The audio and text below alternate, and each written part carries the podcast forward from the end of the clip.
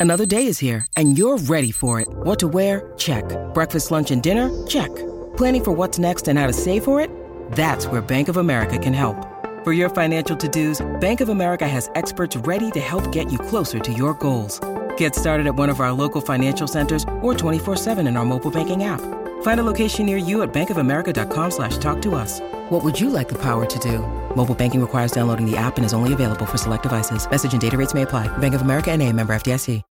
When you need mealtime inspiration, it's worth shopping Kroger, where you'll find over 30,000 mouthwatering choices that excite your inner foodie. And no matter what tasty choice you make, you'll enjoy our everyday low prices, plus extra ways to save, like digital coupons worth over $600 each week. You can also save up to $1 off per gallon at the pump with fuel points. More savings and more inspiring flavors make shopping Kroger worth it every time. Kroger, fresh for everyone. Fuel restrictions apply.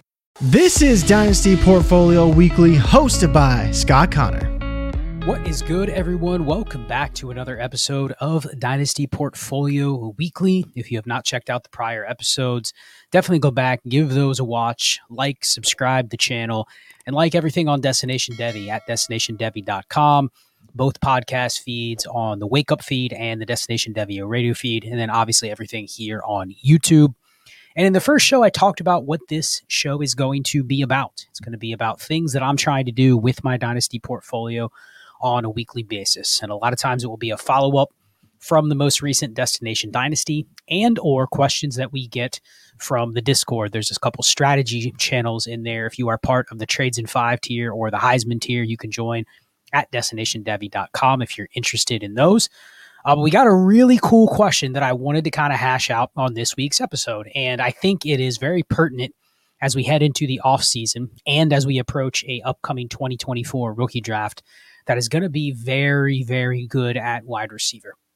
And everyone knows the wide receivers have taken off in Dynasty the last couple years. We are back to a point where everyone values elite players, but especially elite receivers.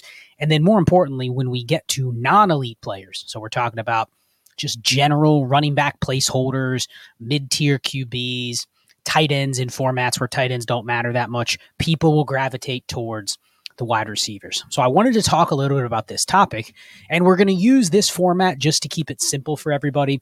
Anybody that plays on Sleeper, if you want to create a Sleeper league, plug it into the War Tool, and you can check out exactly what I'm talking through by looking at the war tool in a similar format. So it's a 12 team, start 10, 25 man rosters, standard sleeper scoring with PPR.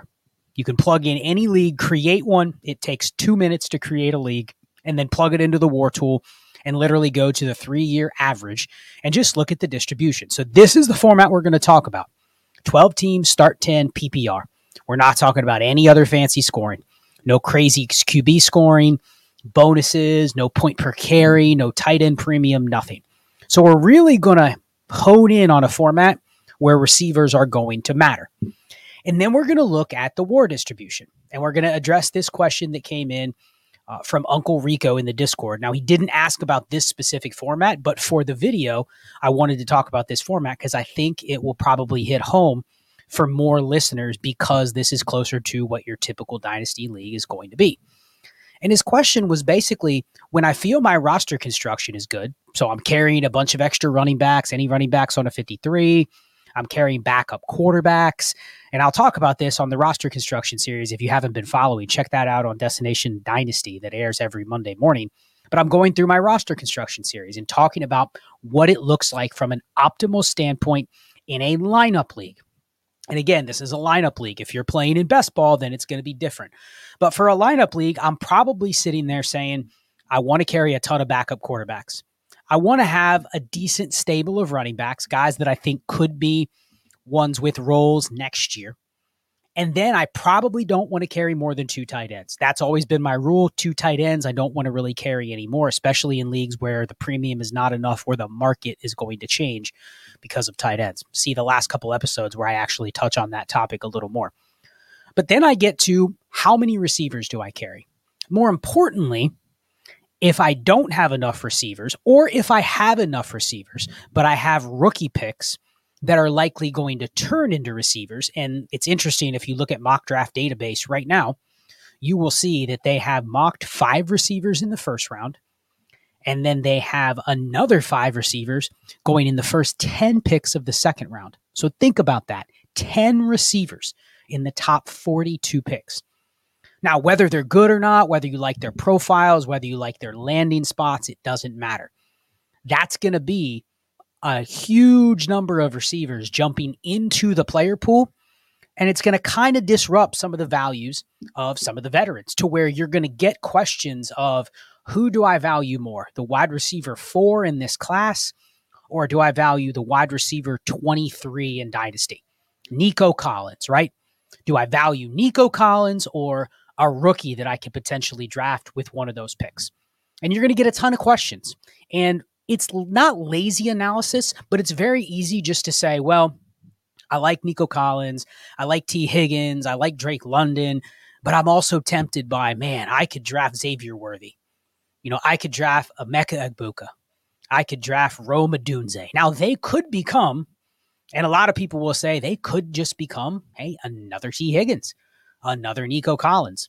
But you can also tell their story how they become the next Garrett Wilson they become the next CeeDee Lamb. And you're going, man, I wish I would have taken that reroll for a guy that's probably stuck in this dead zone. And that's what this question is. It's basically what do I do with those rookie picks, especially the rookie picks where I can say are probably going to be outside of the top five, outside of the top six. So I'm not going to get my choice of the elite QBs.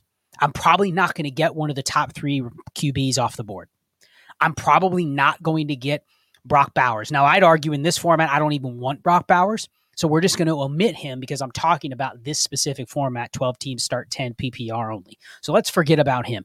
But let's also assume that I'm out of the mix for the top three QBs. And if we had to say right now, there's probably three QBs that most people are going to say are going to get draft capital and are going to be very coveted by the dynasty community Jayden Daniels, Drake Maye, Caleb Williams. So I'm out of the sweepstakes for those. The running back class is weak. I probably don't want to draft a running back in the first round of a dynasty draft unless they get really good draft capital and the player's in a landing spot where I just can't pass it up. So I think there's going to be a lot of debate. This wide receiver two slash low three range in dynasty, and I'll talk about who that means right now, versus some of the mid to late first round picks this year, which the majority of them are going to be wide receivers. And so that's what this topic is going to be about. How do I juggle my rostership of those receivers? How do I juggle how many picks I make in that range? Do I trade out for future picks? Do I trade down in the same tier? Do I want to hedge my bets with those receivers that are in that range? Because this is before landing spots. You're probably going to have to make a lot of these decisions before you're on the clock. Someone's may send you a random offer where they offer you Tee Higgins for the 107 and you're sitting there going, how do I analyze that? I'm not quite sure what I'm going to get at the 107, but I also know I'm pretty sure I'm going to get a chance to draft the wide receiver three, the wide receiver four. And I already know that's probably going to be a player that goes in the mid first round of the NFL draft. And it just depends on what profiles I like, what landing spots I like, etc. So if you go in and run the war, so you've created your league on Sleeper, name it whatever you want, enter your username, and then select that league. Run the war, hit calculate, expand it to weeks 1 through 17, hit calculate, and then select the three year average war. So you can see the distribution of this range that I'm talking about for the last three years. And it usually runs right around in this range every single year. This is using a three year average so you can distinctly see kind of where the flat curve begins and it's usually right around, let's say, wide receiver 10. And it runs all the way to, say, wide receiver 30. And I'm just picking that range because it's very easy to look at. But if you want to even go a little bit higher up on the scale, wide receiver 25. So let's use 10 through 25 because I think that is probably the sweet spot range uh, of where these picks are going to be worth. And we're going to look at keep trade cut here in just a second. But you go from wide receiver 10, so a historic war of 2.14. And keep in mind, war is only captured if the player's in your lineup. But the other important thing is looking at war in this range.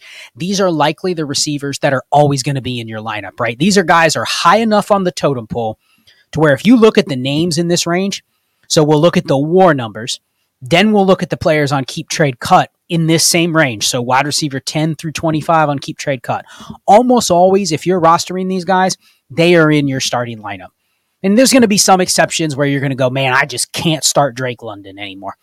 I can't start Tee Higgins with Jake Browning. Like we get those circumstances, but generally, these players are locked in your lineup. So we're not talking about, I'm not sure when to start them.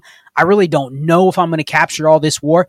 Pretty much, if you're rostering these guys and they are one of your core threshold receivers, they are in your lineup every single week. So this is true realized war in this range. And it runs from if you use wide receiver 25 to wide receiver 11.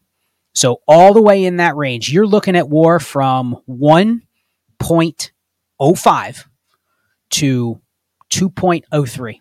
So between one and two wins in this range of wide receiver.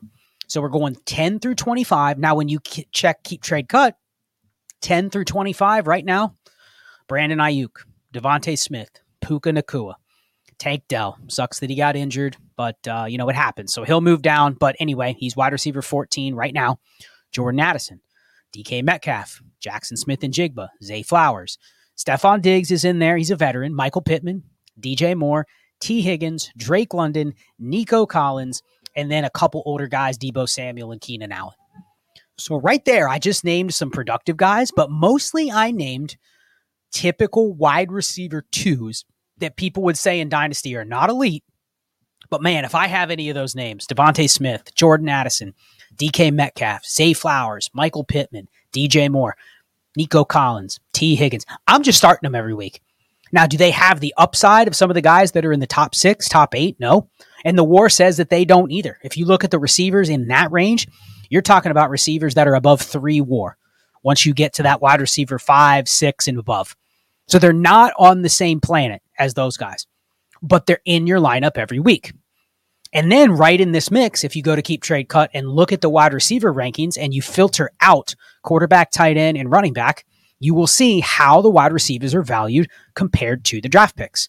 So an early 24 first. Again, remember I said you're not going to get probably one of the elite quarterbacks or the wide receiver one or wide receiver two in the class. So right there, an early first, that is valued between wide receiver six and seven. So we're talking below that. So we're talking mid first, the early 25 first. So we don't really know much about the 25 first, but we know it could be a top five pick or better. That's thrown right in between wide receiver 12 and 13. The mid first, right there between wide receiver 18 and 19. So between Zay Flowers and Michael Pittman. So that tells me that the, whoever the wide receiver two, three, four in this class is probably going to be right there in that range, wide receiver 15 to 20 ish. So whoever that is, Malik Nabers, Keon Coleman, Rome Odunze, Emeka Egbuka, Xavier Worthy, whoever the names are, they're probably going to start off right into that range. And then slightly below that, you have the guys like Pittman, Moore, Higgins, Drake London, Nico Collins. Boom. Right after 23, wide receiver 23, Nico Collins, you have a late 24 first. So that just says that the mid to late 24 first, so let's call it 105 and below, all the way down to 112, is right there in this receiver range. So it's a fair debate. Now, here's how I'm treating it from a portfolio perspective. Knowing the war, the first thing I'm going to prioritize in here is not having too many of either side or either numbers of these picks or players in this range. So I'm truly going to treat this as if I have a ton of a receiver that is in this range, I'd opt to go the other way. So looking at my personal portfolio, I have Brandon Aiyuk in nine leagues. That is my second highest rostered receiver. So there might be a team or two where I'm going to look and say, you know what? I'm willing to trade Brandon Aiyuk. Now, given that he's at the very top of that totem pole, maybe I try to do a deal where I add to Brandon Aiyuk to get myself a top three pick, top four pick. Now, it might not be possible, but I can at least try it probably with him because he's at the higher end of that tier. I might also be able to go downwards. Hey, someone really likes Brandon Aiyuk. I will take a mid to late first, but what else can you give me on top of that? But from a portfolio perspective, understanding the war in this range, especially understanding that all the receivers in this range, because the way we price some of the younger receivers, guys like Chris Olave, Garrett Wilson, once they hit, they don't stay in this range. They go above it. They actually become valued higher than this tier, meaning someone will not give them up unless it's an early first. Whereas a lot of the guys in this range are third, fourth year players. Now there's a couple rookies in there, but majority of these guys are good, solid performers but they're in their third or fourth year, or they're guys that were really high up and they've disappointed a little bit. Somebody like Drake London, for instance. But generally, you don't find the players where you go, man, the ceiling is massive on these guys. So they stay in this range and they generally don't leave this range. But once they've shown they can produce in this range, guys like DJ Moore, they don't leave. DJ Moore, Michael Pittman, it's probably pretty fair to say that barring injury, they're in this range for the next couple years. And that's where the question came in from Uncle Rico was, do I want to buy some of those guys? So on the contrary, if I go into this next offseason and I go, wow, I have a bunch of picks between 108 and 112. I'm actually okay going through and shopping for some of the receivers that I think I can buy for those in the ranges of players that I do not have. Now, am I going to be able to buy Brandon Aiyuk for the 111? Probably not. Am I going to be able to sell DJ Moore for the 105? Probably not. But there's a compromise in there, right? So I'm looking at this as this is a prime window where I'm just going to say this. The picks matter in this range because of how the market's going to treat them. The receivers matter in this range a lot because we know they produce war. Even if you're getting wide receiver 16 value, you're still probably getting one and a half war from that player if you just start him. You start Michael Pittman, you start DJ Moore, they're giving you good war for the season. They're locked into your lineup. So I want to have more of those guys. And I think it's a very viable strategy. And this is kind of where Uncle Rico's question came in is, is it a viable strategy to go through and look at your picks and say, should I be targeting getting out of these picks because I don't want to take the risk that Rome Odunze is the next Skyy Moore or Keon Coleman is the next Quentin Johnston. Like there is that risk, right? But I don't really look at it as there's that risk because there's also the reward that Rome Odunze is, you know, the next pick pick the next receiver that's awesome. He's the next CeeDee Lamb. And I'm not even comparing them as players, but the point is there's a chance that they are a tier above. That's the reason why they're valued in this range. There's a little bit of hedge on the outcome. They could be a bust, they could be a boom where they rise immediately above this range that we're always talking about. So I think it's a viable strategy to take some of these late picks and go in and target the receivers that are in this range that you may not have a lot of shares of. And do your own list. We have a Trinity tracker on Destination Devy that's the best wide receiver evaluation resource out there. And you can also cross reference keep trade cut with the Trinity data. So do that, and it literally is a roadmap as to how to navigate this range. You can see who might be a little undervalued. You can also see who might be overvalued. So if you want to take a under and overvalued perspective on these guys, that's fine too. Create your own list of who you would call this tier two, tier three receiver range and go and attack that. But the point of this video was to talk about this is a viable range. This is a range where people will say, and even I've said it before, these guys quote unquote don't matter. In terms of whether they matter, which ones you have, they don't. The war is very similar. What does matter is that you have market value, you have players or picks in this range. This is the most transacted range in Dynasty when you're talking receivers. This is where the most questions that we get come from. It's really easy to answer a question about Ja'Marr Chase, about CeeDee Lamb. It's also very easy to answer a question about KJ Osborn or about Curtis Samuel. Nobody really cares on those guys. Everybody pretty much knows what it takes to get the elite, elite guys. You either have the certain high end assets to do it or you don't. But the real nuanced range is this range of receivers. And in this class, it's going to be the mid to late first round picks. And this is a range I want to have assets in. I want to be active in this market during the offseason. So, from a portfolio perspective, what I do is I will go through and I will make a list. Who is in this range for me? Maybe there's some that I don't agree with keep trade cut on.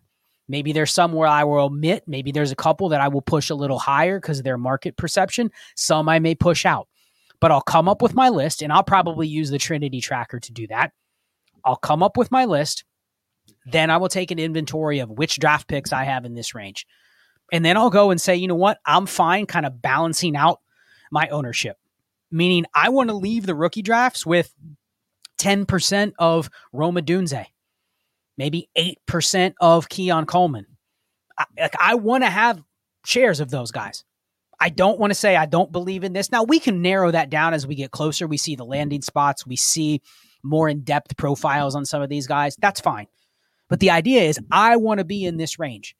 And there's going to be some leagues where hey, I can go and buy a certain receiver in that range of players that I like, and I don't have a lot of shares of those, I'll do it. There will be others where I say, you know what, this might be a league. And sometimes the war can tell you which leagues quarterbacks are more valuable, which leagues running backs are more valuable. So if you're in those, make those adjustments. Maybe those are the ones where you say, you know what, I really like Michael Pittman, but this is a heavy quarterback scoring point per carry league. This might be the league where I'm going to hedge a share out of Michael Pittman and if I can still get this range, because generally people don't adjust big enough in terms of what their scoring format is.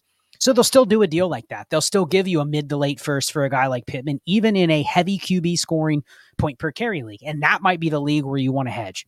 But the idea is I want to have probably 10% or more of the players in this range. But I don't want to go hog wild and say, man, I am all in on Brandon Aiyuk let me get as much Brandon Aiyuk as I can. Let me ignore Tee Higgins. Don't want any of him. Because generally they're going to be in the same range. They're going to give you the same type of war for the season. So it's a very interesting topic.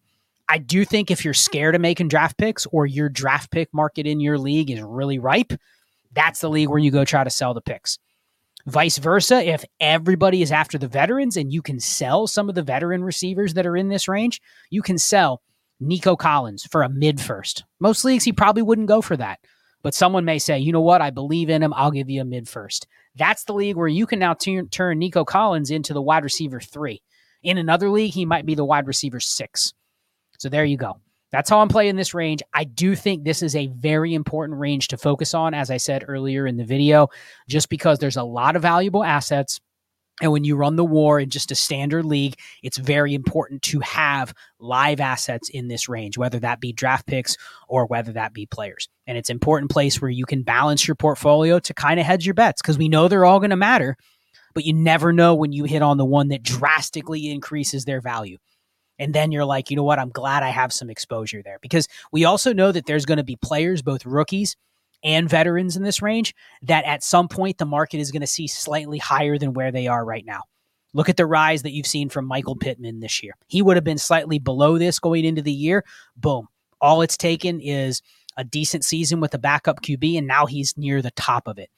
So in that case, you can even pivot down from some of the higher end guys like Pittman or Brandon Aiyuk, who's now at wide receiver 10. I mean, really, is there a big difference between Brandon Aiyuk and DJ Moore? Other than maybe some excitement for what Brandon Aiyuk could become. And you probably hope he has, I don't know, a career similar to DJ Moore. But there's some some, some room to pivot from receivers because there's such demand for almost everybody in this range. So let me know your thoughts on this.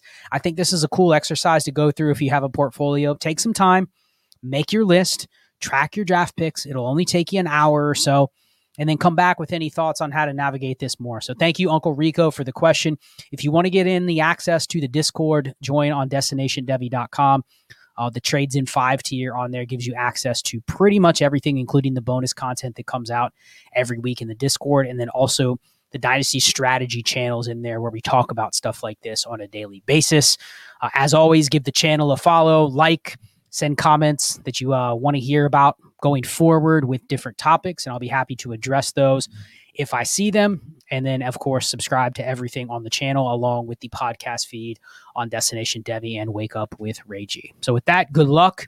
with some of your portfolio moves throughout the rest of the season. Be remember to get your roster construction as close to optimal before things lock for the offseason. You have four weeks to do that. So pay attention to that, especially if your team is out of it. What else are you doing for the next four weeks, assuming that there's a trade deadline or you've already kind of traded away what you can? Uh, work on your roster construction. So check out the roster construction series for that. And I will go ahead and sign off for the week. Be chill, everyone.